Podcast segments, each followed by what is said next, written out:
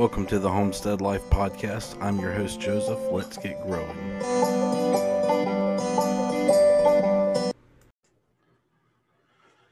Hey, everybody, welcome to another episode of Homestead Life with your host, Joseph. And today I'm with my very good friend, Jacob, um, a man on a journey that I've enjoyed watching take his steps. And uh, yeah, I can't wait to hear his story. I think all of y'all will find it fascinating as well without further ado, Jacob, how are you?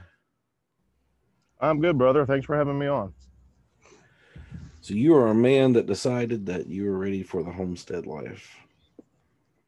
Yeah, yeah. Uh, it's something that I've kind of dreamed about for a long time. You know, I've had on my bookshelf for the longest time a homesteading book and a chicken for dumb raising chickens for dummies book but it was just kind of one of those things I'd read through but never really acted on.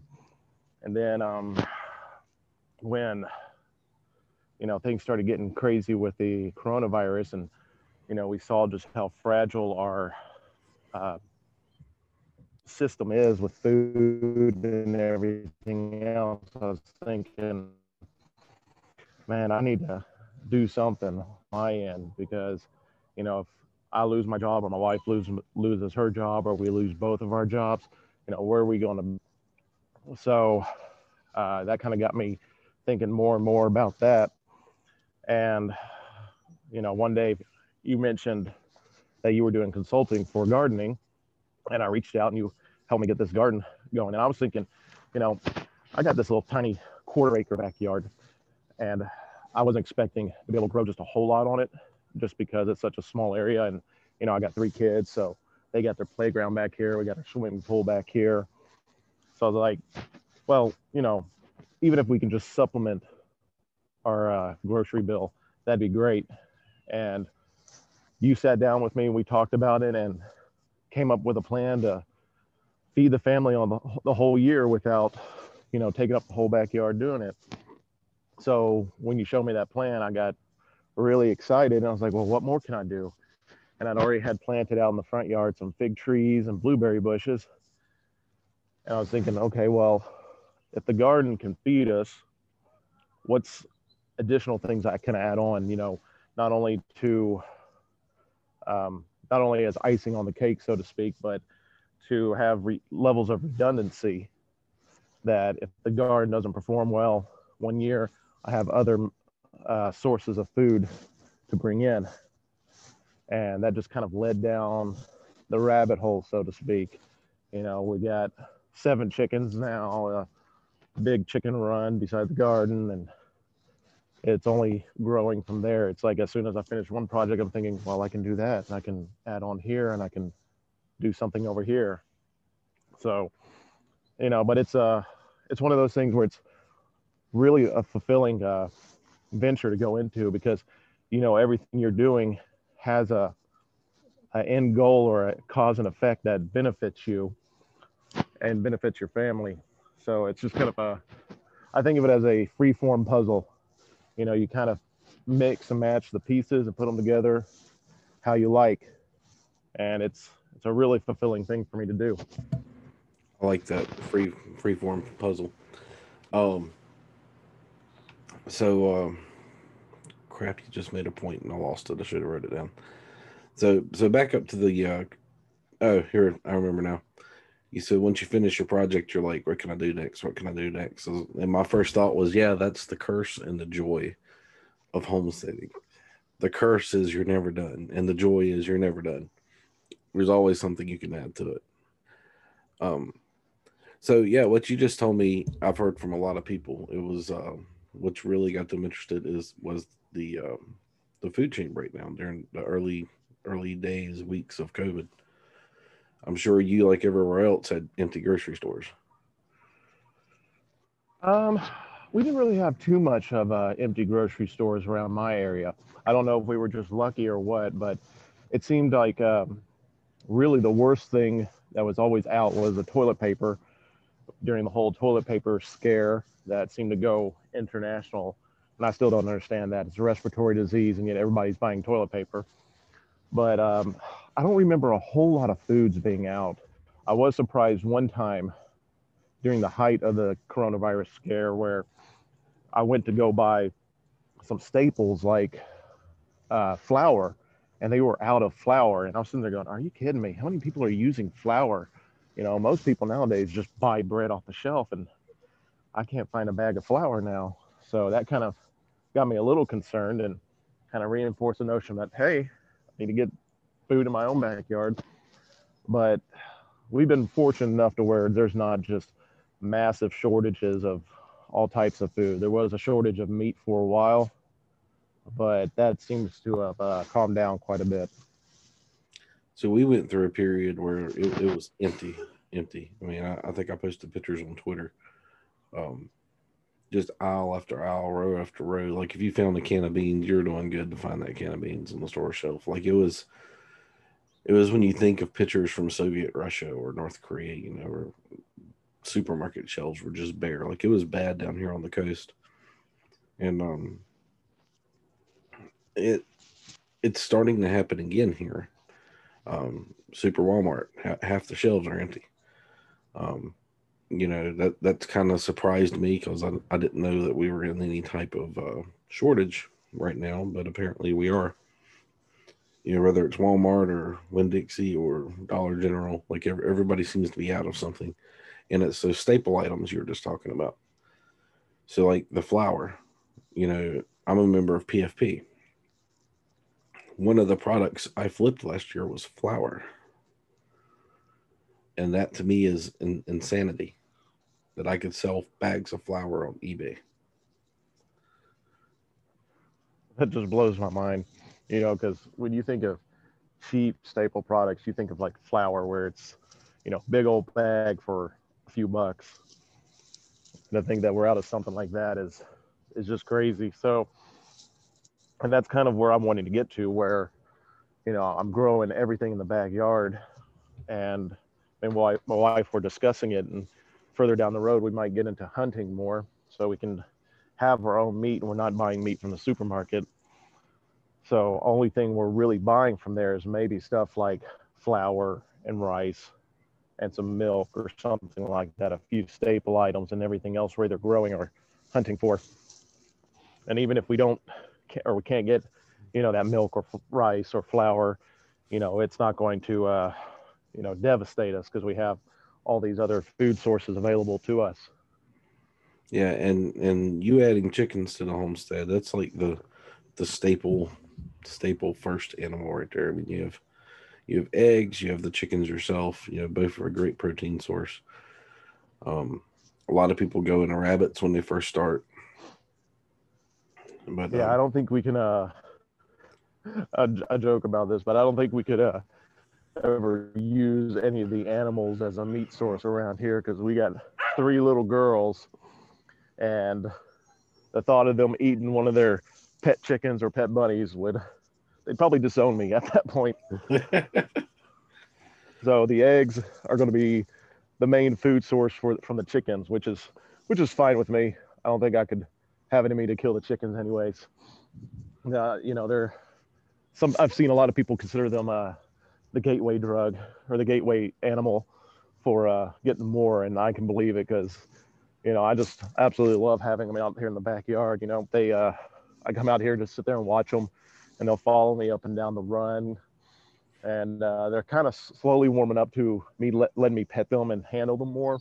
I think it's because I started feeding them from hand every now and then. And that kind of did a lot for them getting more comfortable around me but they're just they're just a blast to have back here.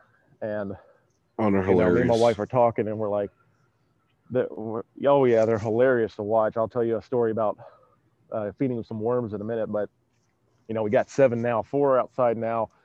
Uh, three are still a little bit too young to come out here, especially in the wintertime. But uh, we got this coop that is prefab coop, and my wife is already like, "Well, let's get another coop and maybe some more chickens." And so they're going, "We're gonna run out of space." And so we're trying to figure out where we could put it. And I'm also floating the idea of just making the existing coop a two-story coop because it has a space underneath that I could just fill in and you know put walls and a door on it. But it's just like, you know, we started off with five, and then it bumped up to seven, And at the rate it's going, we might have like a dozen to a 14 chickens out here in the middle of the suburbs. So it's just, uh, you know, it's kind of like Dorito or Pringles. Once you pop, you can't stop. I talked to a, um, I interviewed a lady from California um, earlier this week for the podcast, and we were talking about chicken mathematics. And and you're describing chicken mathematics because next thing you know, you'll have 30 birds out there, and you don't know how you got them. Like you start with a couple, and then it just booms. I have 27, I think, 25, 27 chickens out of my lot right now. And um, that was actually intentional. We, we like ordered that many, but uh, there was a machine running somewhere near my house. I don't know if you can hear that or not, but it's about to drive me crazy. No, I can't hear it on my end. Okay, good. So um, we we ordered that many our last go round because we had a stray dog take out our, our our entire last flock of birds. But um, yeah. So you you start with chickens, and then like I have turkeys. I have turkeys beside the chickens, and if you think chickens are fun to watch, the turkeys are just freaking hilarious. They are extremely curious about everything, and they check it out by pecking it. And um, you so very to, similar to the chickens then. Yeah, but you have to watch them because they'll kill themselves. Like I've seen, I've seen turkeys peck electrical outlets, and electrocute themselves. I have heard of that about turkeys. Uh, they're one of those high maintenance birds in the sense that they'll get into anything and just like drown themselves or kill themselves in the weirdest ways. I'm sitting there going, well, not only besides the fact that I'm on a very small suburban area with a bunch of neighbors around, so I can't have, you know, just too much livestock back here. But, you know, having the thought of having turkeys back here and having to try to manage them, it's like, oh, that might be a little too much for me. Have um have you considered bees yet? I have, and it's really tempting. Um, I would have to. I have a spot that I would put them if I did get bees, but I'd have to put some kind of guard up against them so my girls don't go back there and accidentally poke the beehive and set them all off. They're a lot harder. But that is something I have think. been. That is something I have been um, really thinking about. It. It might be one of those things I do further down the line once I get everything else kind of set up and going. Yeah, my my hive. You know, my big projects right now is getting the garden done Go ahead. My hives, you mow around them, weed eat around them. The bees don't care.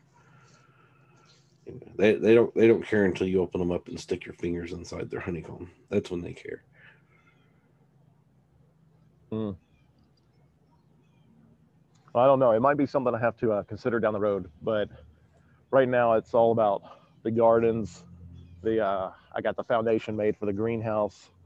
Uh, that greenhouse was originally going to be half of a storage shed and half a chicken coop. And we decided uh, when we got the chickens, they were about six weeks older than what we had uh, originally planned to get. So that kind of really bumped up my deadline for getting it all done. So we were just like, we'll get a prefab chicken coop and I'll make the uh, the shed slash coop into a greenhouse.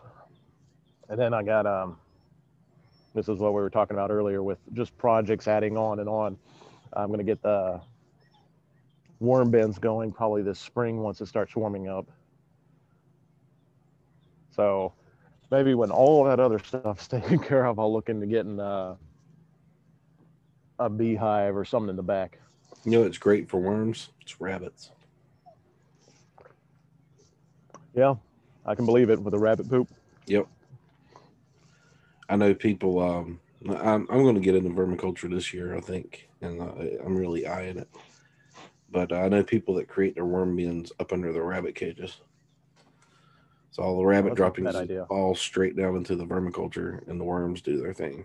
Which I mean, rabbit manure can go straight to the garden without composting, but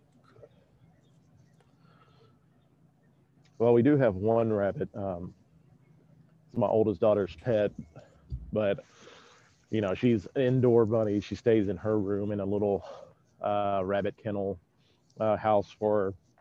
But uh, that's one of those things I need to start getting in there and grabbing all the rabbit poop and throwing it into the garden. I haven't been doing it lately. We just, whenever it's time to clean it, we just scoop everything out and throw it away. But it's one of those things It's like, hey, save save the rabbit poop for me because Yeah, I you can use that. you you were throwing away black gold. I know. I've been told that by multiple people. It's just like you got so much stuff going on. It's just like, yeah, throw it away. I don't care. I'm not going to deal with it right now. Yeah, and I think uh, you know as, as you get more into homesteading, that's something you'll figure out is uh, um, you just start keeping and reusing, and and you you find a purpose for everything, whether it's your kitchen scraps, you know. When, when you peel some vegetables or or you carve out the middle of a pumpkin or something, you know, you throw that to the chickens. Uh, that- that becomes part of their feed. Mhm. Their their backyard trash disposals and it's good Yeah. for them. So Yeah, and that's something I've noticed. That's something I've noticed I've been doing uh, just with the projects around here. You know, we had a fence go down uh, early spring last year, and we, you know, I tore up all these uh, planks from the fence and I put them onto the side. You know, we've had spare bits of, uh, you know, PVC pipe laying around in the shed and some two by fours here and there and stuff. And it's like, whenever I'm doing all these projects, I'm finding uses for all this stuff. So I don't have to worry about trying to throw it out.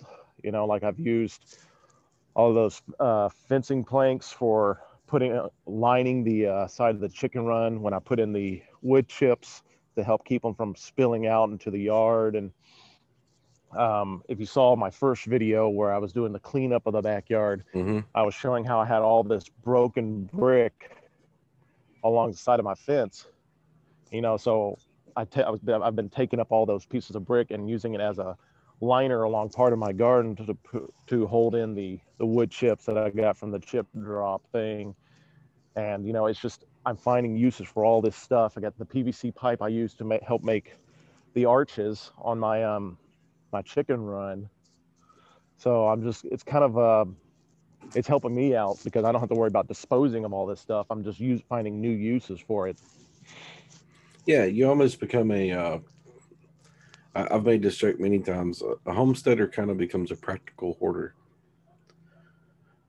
So it's like you you okay. So example is uh, we tore down a dog lot. You know, we had the poles and the chain link fence, and, and we tore it all down, and we was going to throw it away. And I was like, you know what? No, let, let's keep those poles. I'm, I'm, they'll probably come in handy for something later. So I have a pile of poles out there in my yard that drives people crazy when they come over. They're like, why don't you just throw it away? I'm like, I'm going to find a purpose for it. So fast forward, we had to expand the goat lot. So these poles ended up becoming fence poles that we attached uh, sheep netting to to uh, expand our goat lot out. So yeah, you just you become a practical hoarder in, in the sense that you you can envision something being used down the road. And uh, I use that term because hoarders just collect things. They collect things, they don't throw it away because they think they're going to use it, but they don't. A, a practical hoarder, a homesteader, we actually do use it at some point down the road. So it, it comes in handy. Somebody commissioned me to uh, tear down a storage building in, in their backyard, paid me like $400 to go in there and rip it apart and haul it out and it was eat up with termites. I mean, the building was no good, but it had windows in it and it had a metal roof on top of it. Now my chicken coop has a metal roof and it has a window in there that I can open up in the summertime to, to let a, a draft blow through the coop, you know, keep it cooler in there. So you, you definitely get craftier. Yeah, that's something I was thinking about the other day, um, and kind of one of my driving principles around the uh, my backyard homestead is minimizing the amount of waste I'm producing. You know, whether that's from food or you know just raw building materials or anything like that. It's finding new uses to um, use it in the backyard. So, like like you were saying with the food scraps, you know that you know instead of throwing them out they can go to the chickens uh, this spring when I get it going. They can go into the worm bins, and if nowhere else, it can go in the compost pile. And you know, it's just stuff like that. It's where I'm tired of throwing stuff away in the trash. I'm not a huge um, uh, climate change person, you know, and I don't believe all that kind of stuff, but I do believe, you know, we got to be good stewards of our land.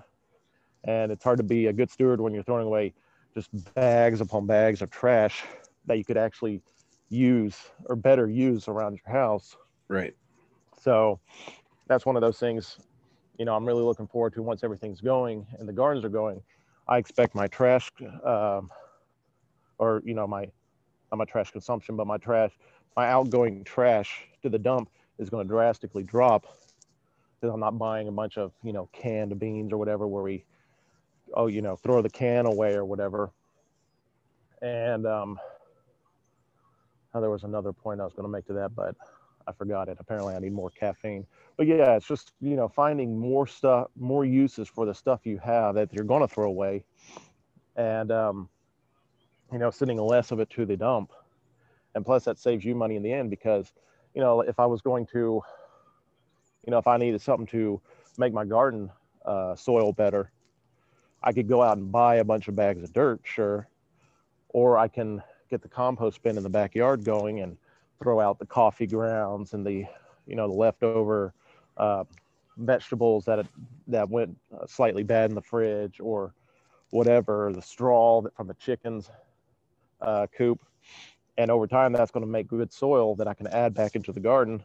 And that saves me money by not having to go buy you know potting mix or whatever from the um, from the store. Hold on my dog is barking yeah absolutely um, you know, one thing we struggle with here is uh, keeping a compost pile. So I've had I had an open pit compost, but I also have a wild flock of chickens that I have cultivated that live in the woods, and they just come and demolish the, the compost pile. Anytime I throw something in there, they they go in there and, and eat it all. So I'm actually this year looking at turning a 55 gallon drum into a, a rotating composter just to get my compost game back up. Well, well, that's one thing that I'm kind of creating a hybrid system here, and I wouldn't say I'm not the, you know, for this or anything. In a, in a way, um, he has a big chicken run that he just put a thick layer of wood chips down in. And over time the bottom layers break down. They get mixed in with the chicken poop. The chickens go in there and they scratch everything up every day. And so when he needs compost he just goes into the chicken run rakes off the top layer and gets you know fresh compost out of it. And he just keeps adding more uh, wood chips uh, to the to the pile as it goes so that's something that i did when i got the chip drop i just put a thick layer down um, on the chicken run, and I'm chickens love going around there pecking around. And one of the side benefits of all this is it creates a nice right side of my garden. It runs right up against the side of my garden, so I'm getting, you know, free compost from that. I'm getting a, a, a weed barrier from that, and the chickens are also going to help keep the bugs out of the garden on that side. And that's another thing I'm looking into and you know, you, if you look at a little area here, you can see how the chickens are benefiting the garden. The garden is going to benefit the chickens down the road when they can get scraps from it and stuff. And and that's what you're doing. You're you're creating your own ecosystem there. Yeah, exactly. Yeah. See, one thing we do, which I have the room to do, I know you don't, is every so many years we move the chicken run. So the the spot it's in now, it's not where it will be two years from now. And um, you, you know what crop rotation is, correct? You know it's uh yes. I, yeah. I I do I do a chicken run rotation. So this year, next year, where my garden is, three years from now, my chicken run will be there. And this year, where my chicken run is, two years from now, I will have a garden planted there and I use the chickens themselves to to revitalize the soil that's under them. That they get the grass out, the roots out. I don't have to worry about weeds, and then their their own poop composts into the soil over the years. And um, I've grown some of the best vegetables I have ever grown since I started doing that. That was something I was really pondering about doing uh, when I first when I first started thinking about getting chickens was just making a little chicken tractor and moving it around the yard. Uh, and then in the, especially in the fall and winter time when everything stopped growing, just primarily keeping it in the garden area. And I don't know, that might be something I do down the road. Uh, but for right now, I'm kind of content having them just in the run. But I can definitely see the benefits of having, you know, them rotating around the yard and scratching up the ground and pooping and adding, you know, nutrients to it. And, but, you know, it's just, you got to do, you got to work with what you got. And unfortunately, I don't have a whole lot of land. So the, uh, the stationary chicken coop and run just made the most sense for my uses. Right. And, I've tried. I've tried chicken you know, I tractors. just make it work as much as I can. we tr- we tried chicken tractors one year and I hated them. Um, a friend of mine tried chicken tractor last year. He was out of it two months into it. He's like, I can't, I can't deal with this. So they're, not for everybody. But I know some people that are very successful with chicken tractors. So I think it all depends on uh, how you design them and, and how they operate and, and how much room you have makes a big difference as well. Yeah, I would think how many chickens you have too, because I mean, if you have 30 to 50 chickens, you either have to have a giant chicken tractor or multiple chicken tractors, Yeah, we, we had two going. and that increases the amount of work you're having to do. But like for me, I'd have one tiny little chicken tractor because I only got seven chickens, and I can just go out there every couple of days and move it down six. Still with us? There you are. Did you lose me for a second? Yeah, we lost you for a second. Where'd I cut out at? Uh, you have seven little chickens, so you need a small chicken tractor. Oh yeah. So I mean, for me, it'd just be every couple of days moving out or going out there and moving the chicken tractor six feet down or something, and I'd be done. But you know, if you got a larger operation, yeah, I could see where it'd be uh, a lot more of a, a pain in the butt to uh, try to manage. Yeah, I read, I watched a documentary on um, young guy, early 20s, has created a very successful uh, meat chicken operation using chicken tractors. But um, he has a very large acreage of land. He has his tractors set up to where he hooks his four wheeler up to them and moves them around. And but you know, if, if you're growing enough birds to have a meat operation going, you you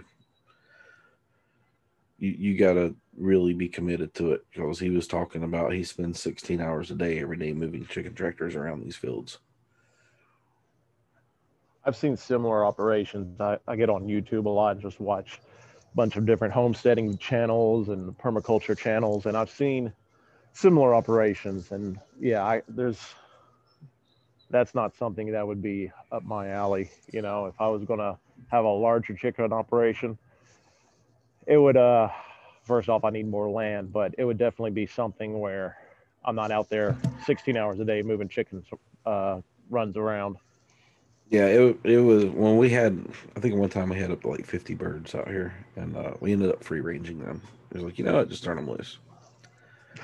And uh, if you got the property to do that with, that's the easiest way to keep chickens. Yeah.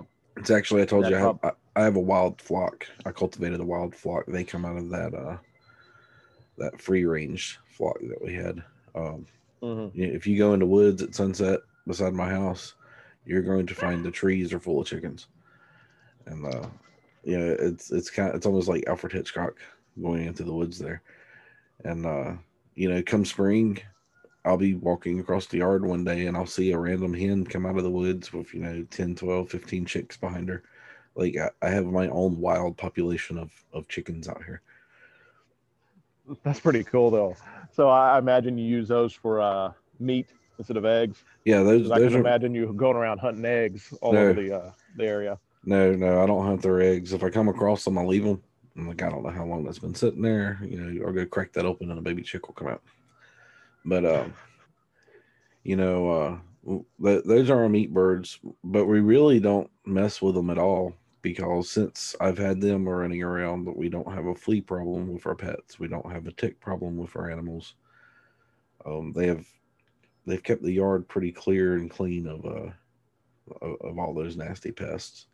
So it, it's it's beneficial to both of us having them being there. Then they get our scraps when we throw them out, and you know, and that's that's a big issue that I have in my backyard is the bugs and the pests and you know that's kind of making a case for maybe I do need to make a small chicken tractor and you know every day just stick a few of them in from the coop and let them forage around certain areas of the yard because worth you know, summer you can't walk outside barefoot because you're going to step on a slug on the patio or wherever. I mean, they're just everywhere. And, you know, we, uh, we don't really have any ticks around here. I don't remember the last time I've gotten a tick in my backyard, but we do have mosquitoes. Yeah. And, you know, I, you know, I know they're in bodies of water or the larvae come out of bodies of water, but, you know, I would imagine if I had the chickens moving around the backyard, they'd definitely take care of the slugs, but they'd probably also get some mosquitoes here and there and keep that down that population as well. Yeah, down here in South Mississippi, you can't. chicken tractor and just have maybe about three of them moving around the yard. Yeah, in South Mississippi, you can't get a flock big enough to knock down the mosquito population. But I uh, can imagine. I think our biggest problem is one of our neighbors has a derelict pool that just sits there uh, mm, holding stagnant water all year round. yep, well, that's a big. You, what you need to do is, uh, if it's close enough to the fence, just just throw a couple chlorine tablets over from time to time. I've thought about that. Uh, yeah, they're right beside me. And I thought about, you know, getting up on the roof and acting like I'm cleaning out the gutters and then just throw one of those mosquito dunks over into their, pu- their uh, pool. So I got two ponds, so uh, yeah, my mosquito problem is not going anywhere anytime soon. Which one one pond is stagnant. I mean, I mean it's not stagnant. It's spring fed. They're both spring fed, but the water doesn't move very much, so they're they're pretty much stagnant water. But That just reminded me of another project I might try down the road is um, creating just a very tiny pond in the backyard. Maybe get one of those prefabbed uh, pond, uh, you know, pond liner things right, and creating a, a frog habitat to help with stuff like mosquitoes and flies and everything else. You know, I got a little area that I could stick it where it's out of the way, but you know, I could put in, you know, some. I, I think they have the little frog houses where you just put in a sideways, you know, terracotta pot for them to get under and hide. And plus, I can grow water hyacinths, which apparently uh, chickens love to eat.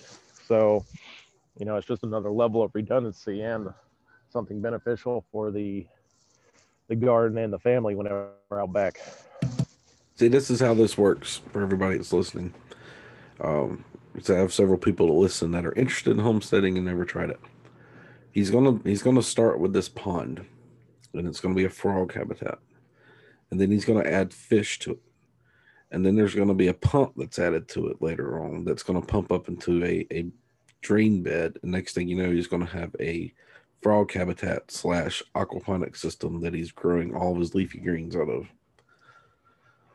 It just it just it just mutates. It, it builds. And then the pond will also act as a and the pond will also act as a rain catch that uh, I have a pump set up to where it irrigates the the garden and waters the chickens automatically and you know it'll eventually will be a full setup back here. yep. And it's going to take three years to accomplish all that. It- it'll just grow. He's going to look at that pond. He's going to go that looks nice. And he's going to enjoy it for about three days. And he's going to be like you know what? It's going good right there. It's true. That's the way it goes. i mean i i, I bought ibc totes for uh hydroponic or aquaponic systems and uh i'm sitting here looking at these how many did i have five four or five five um I'm like you know what i can use this for this can be a water system. Then I put the water system out there and I'm like, you know what? I can divert this and, and, and water my turkeys and my chickens in one go. And then I put that out there and I'm like, you know what? I can catch rain. I can fill this with rain. And so, you know, it's just something I bought something for one purpose and ended up doing something completely different with it.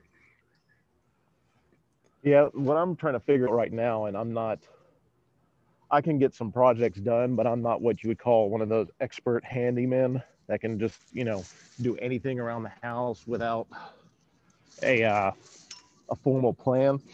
Within what I'm really five years, out, you will be. Yeah, at the rate it's going, yeah. But uh, what I'm trying to figure out is how to. Oh, we lost you again. Free waters chickens. Oh, let me get closer to the house. Can you hear me now? Yeah. Hello. Okay. So what you're trying to so do what I'm trying to figure out right now is a system that, yeah, is uh, create a watering system that um, free flow waters the chicken. So it's just like a think of a cutout PVC pipe where the water just runs through and they can reach in and get it. And then the water g- keeps going through that and waters the garden as well through a drip system.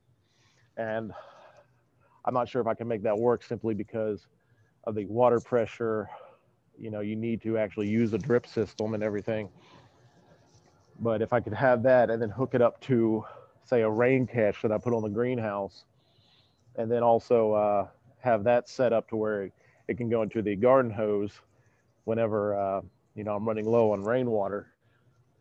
You know, it's just those kind of things you're thinking about. It's like, well, where can I, you know, make things easier for myself and then also accomplish multiple things so I'm not having to water the chickens and then water the garden and then, you know, and handle all these different things. I can just turn on the water spigot or open the valve to the rain catch and take care of everything. The rest of it for me. Yeah.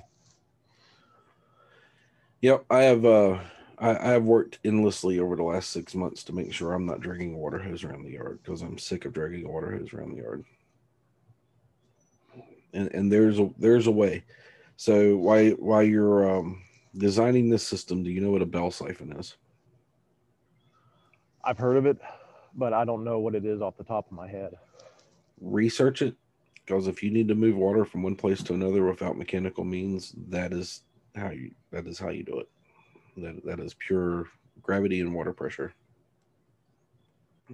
All right, I'll have to write down bell siphon in my notes. So they, um, for every, I mean, I'll, I'll give everybody a, a, a brief description of what it is. So what you do is you have a pipe, and you have a larger pipe around it, and that larger pipe has a bell cap on it, which is where you get the bell and bell siphon at. So once water rises in a tank to a certain level, it starts pouring over the smaller pipe inside the larger pipe. Well, that bell siphon on top creates then creates a vacuum, a suction, and it will completely drain whatever tank it's in, moving all water from one area to another. And it almost feels like it shouldn't work. Like when you build one, you're going to look at it and go, "There's no way this works," and then it's going to blow your mind when it works. It's just one of those things. Well, I think for the first year, I'm resigned to uh, just lugging around the garden hose, but I'm going to take steps to mitigate the amount of water that I have to use. Like um, the uh, wood chips I still got left over from the chip drop, I'm going to mulch the crap out of uh, my garden as much as I can to help with uh, water retention in the soil. And uh, fortunately, I guess the, whichever way you look at it, fortunately or unfortunately, I got this big water maple in the backyard. So it gets a partial shade um, during the morning, early morning. So that'll help keep uh, the, the water from evaporating too much. But again, on the other side, I don't get full sun on half of my yard most of the day, which really limits the amount of area I can uh, grow food in. So that thing might be coming down in the next few years. Plus, it's getting old and limbs are falling off whenever it storms, so that can uh, create a hazard and take some stuff out in, along the way if right. we don't get it taken care of. But yeah, I'm I've been taking a lot of permaculture principles and trying to apply them to my garden and stuff back here. You know, the mulching is kind of the biggest thing that I took away is because, you know, mulching kind of helps with everything. It helps with water retention. It helps with weeds. It helps with uh, improving your soil as the, the mulch breaks down. So me finding chip drop was like a, a godsend because it's, I got, I got a six cubic foot wheelbarrow and I stopped counting loads after the 13th wheelbarrow and I still got more out front and it was all free. All I had to do was sign up online and in three days they had they dumped off a huge thing of wood chips for me to use because that was one of the big hangups I was having with all these permaculture sites. Are all like, you got to mulch everything. You got to do, you know, a thick layer of mulch everywhere you're doing this. And I said, they're going, well, how much do you freaking spend on mulch? Right. I can't spend, you know, 500 bucks on mulch. You know, where are you getting all this stuff from? And when I found Chip and Drop, it was just like, all right, now we're in business. Yeah, I, I'm fortunate in that every May they start getting ready for hurricane season. So they come around, they trim all the branches off the power lines and everything. So there is no end to uh, tree trucks with mulching in the back looking for somewhere to dump their their mulch. I mean, all you got to do is drive up the one and go, hey, when y'all get done, I'm I'm a mile down there right here, and they will drop it there. So uh, it, it, it's a yearly I'm, go uh, round. I'm fortunate that I live in kind of a more, uh, I guess you'd call it a yuppie area. You know, everybody wants to just have the nice little gardens in the front and and all that kind of stuff. So nobody's using chip drop. You know, they're like, oh, I'll go get the bags of mulch from Lowe's or whatever. And I'm sitting there going, no, shoot, send me the free stuff that's, you know, doesn't look as nice, but it does the same job. Right. Take all that, send it to me, and y'all can keep your nice expensive bags of black mulch you get from Lowe's and Home Depot and whatever. So yeah, like I when I first signed up for Chip Drop, some of the reviews are saying I've been waiting months to get a delivery and I can't get anything. And and I signed up on a I think a Sunday and or no, it was a Saturday and it was uh Tuesday morning they came by and dropped it off that next week. So I waited like 2 or 3 days and got just a huge load of mulch. Yeah, I've never heard of chip, chip drop. That's chip drop. Just chipdrop.com. Yeah, just chipdrop.com, all one word, C H I P D R O P.com. So anybody looking And- for uh, wood chips, there's there's Yeah. an idea. And I left a review on my uh, YouTube channel about that. But you know, it's it's kind of you're gonna get what you uh, you get. Um, I got fortunate. I got some really nice wood chips, but other people said, you know, I got a lot of leaves and twigs in mine, and some people said I've got trash in mine. Not a whole lot of trash, but you know, the occasional wrapper or whatever in there. So you know, you're gonna get kind of just whatever they drop off. Um, leaves leaves are a fantastic garden cover as well. Yeah. Oh yeah. And I would have minded if they if they dropped off weeds, but you know what I got, if you look at the video, I mean it looks like mulch you'd get out of Lowe's almost or Yeah. a mulch bag. I mean it's just really nice wood chips. Uh, very few twigs. I didn't find any leaves in mine. Uh, the only thing, the only problem I had, and it's my own fault, was when you're signing up for chip drop and a delivery, you can say, "Will you accept logs or some logs with your shipments?" And I said, yeah, sure, whatever. You know, I was trying to be as unpicky as possible because I, you know, I figured the less picky I was, the sooner I get a delivery. Right. And so I was like, yeah, I'll take some logs. It's no big deal. Thinking, you know, just be a little small logs, you know, a few inches in diameter or something.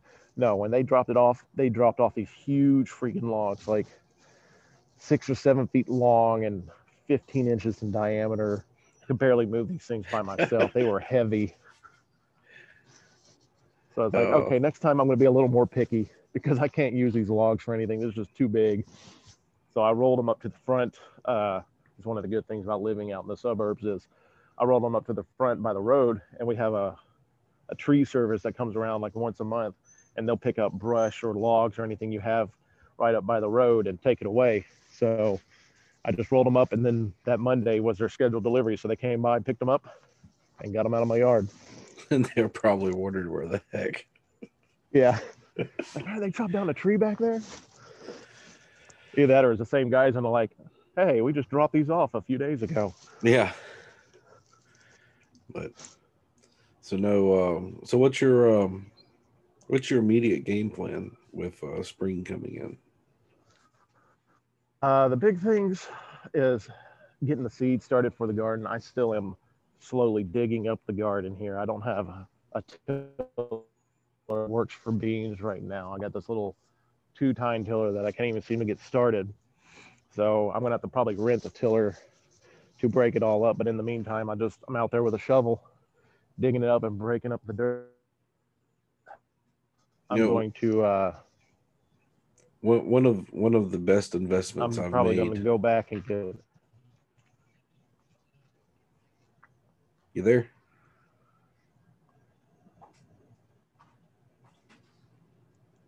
There you are. Hello. Okay. One of the best investments I've made recently is I bought a small two tine electric tiller uh, from uh, Home Depot. Had them on clearance. I think I paid like fifty bucks for it, and uh, that thing's been perfect. Man, that thing's been perfect. Well, that's what I got right now, but I, it's just a piece of trash. I don't know. I mean, this is the first year I've even, I've even used it. I've had it in a box in my shed, uh, totally unopened.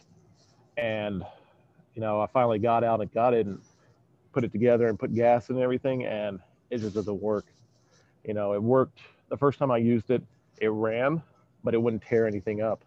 You know, I was trying to tear up the garden and get it going and nothing. So I put it back in the shed and then I got it out last week and I couldn't even get the thing started. So I was like, okay, either I'm doing something wrong or this is just a, a junky tiller here.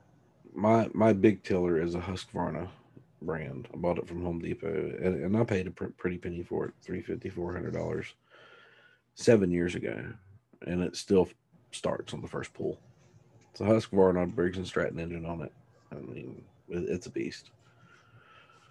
Four tine tiller. I'm thinking of getting, I'm thinking of getting a drag behind tiller for my ride along mower. So I can just hook up the back there and Mhm. pull it along and uh, break up the ground. But I'm hoping really it might not even be necessary after this first year. I'm hoping to break up the ground real good this first year.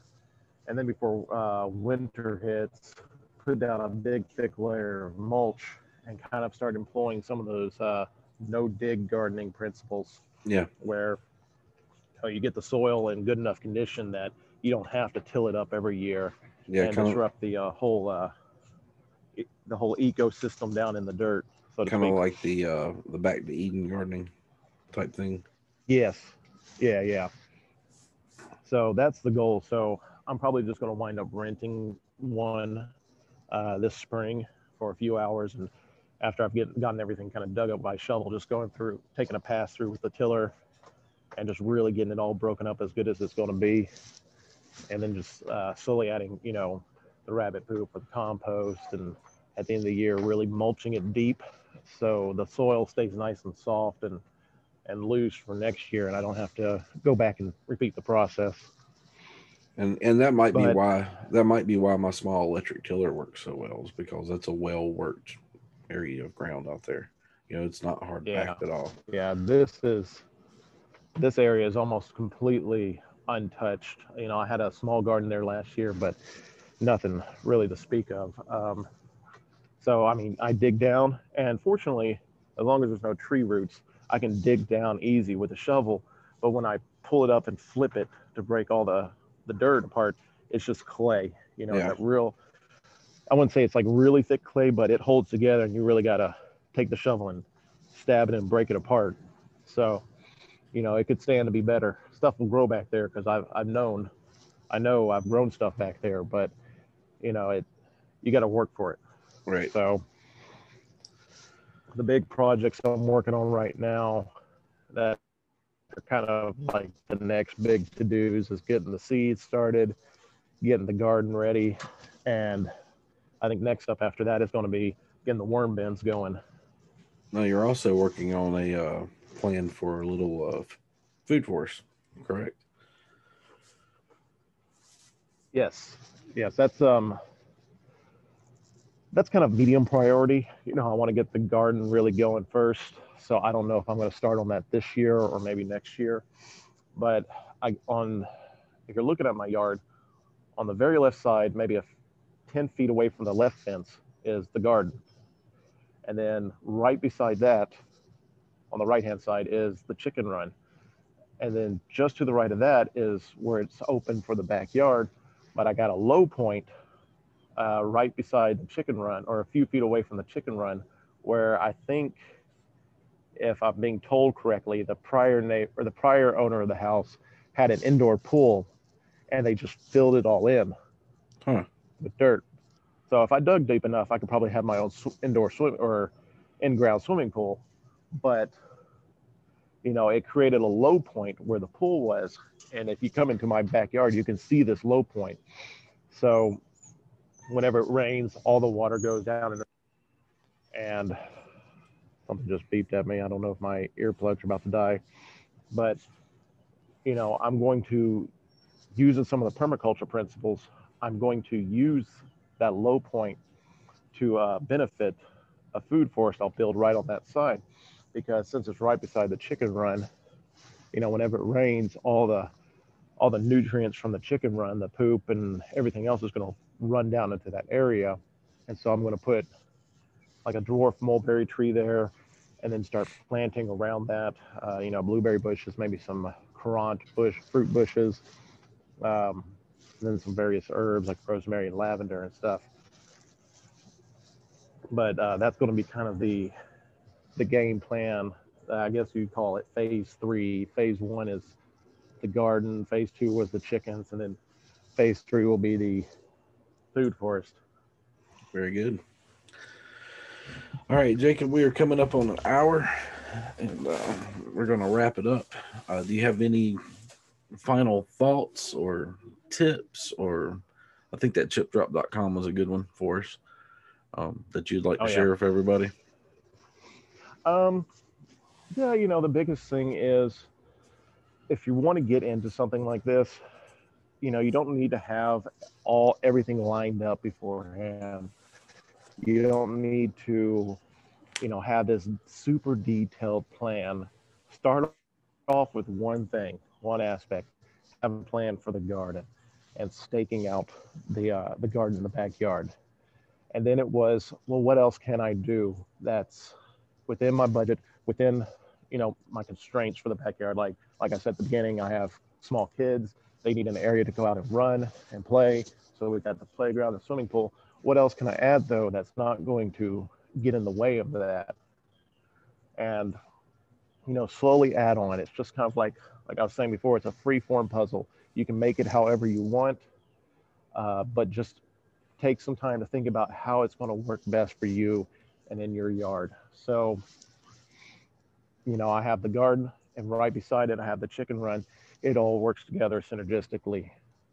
Uh, and right beside that, between the garden and the chicken run at the front, I have the area for the greenhouse. So I have everything I need right beside each other and out of the way from where the kids are going to be playing. And I'm not running all over the, the place trying to take care of the garden on one side and the chickens on the other side, the greenhouse on this side. Everything's together, everything's compact, but everything works together as well. You know, it's not fighting each other and um, getting in the way of each other. So, you know, it's one of those things. Take some time, sit down, think about what you want and what you need, and figure out how you can make everything work together best. Plan it out. I think any anybody that listens to this podcast is going to notice a theme. Everybody talks about planning it. Figure out what you want and go. Well, Jacob, uh, tell everybody how they can watch you. Oh, geez, I don't even know how you can watch me. Um, I have a YouTube channel. You can, uh, can you still hear me? I can still hear you. I'm yes. trying to find the, uh, trying to find the uh, channel description here. Um, you know, this might be something you'll just have to put in your uh, podcast notes because I do not know how to. I'm not very tech savvy. You can find me on Twitter though. My Twitter handle is uh, at Jacob three six eight six, and from there I have in my bio the the YouTube channel. So that's probably the easiest way. And I'll I'll send you a link that that if you want you can put the uh, YouTube uh, link into your podcast notes or whatever. Yeah, I'll I'll add your Twitter and your your uh, YouTube in. Because I am not what you would call a tech savvy person. All right, Jacob. I've enjoyed having you on, man, and as always, I, I love talking to you. Me and him talk pretty much every day on Twitter, you guys, and uh, I love watching what he's doing. Um, he's where I was ten years ago, so it's always it's always fun seeing that. And uh, I throw advice at him every now and then, whether he wants it or not. But uh, Jacob, appreciate you coming on, and uh, we will talk to you later. Thanks for having me.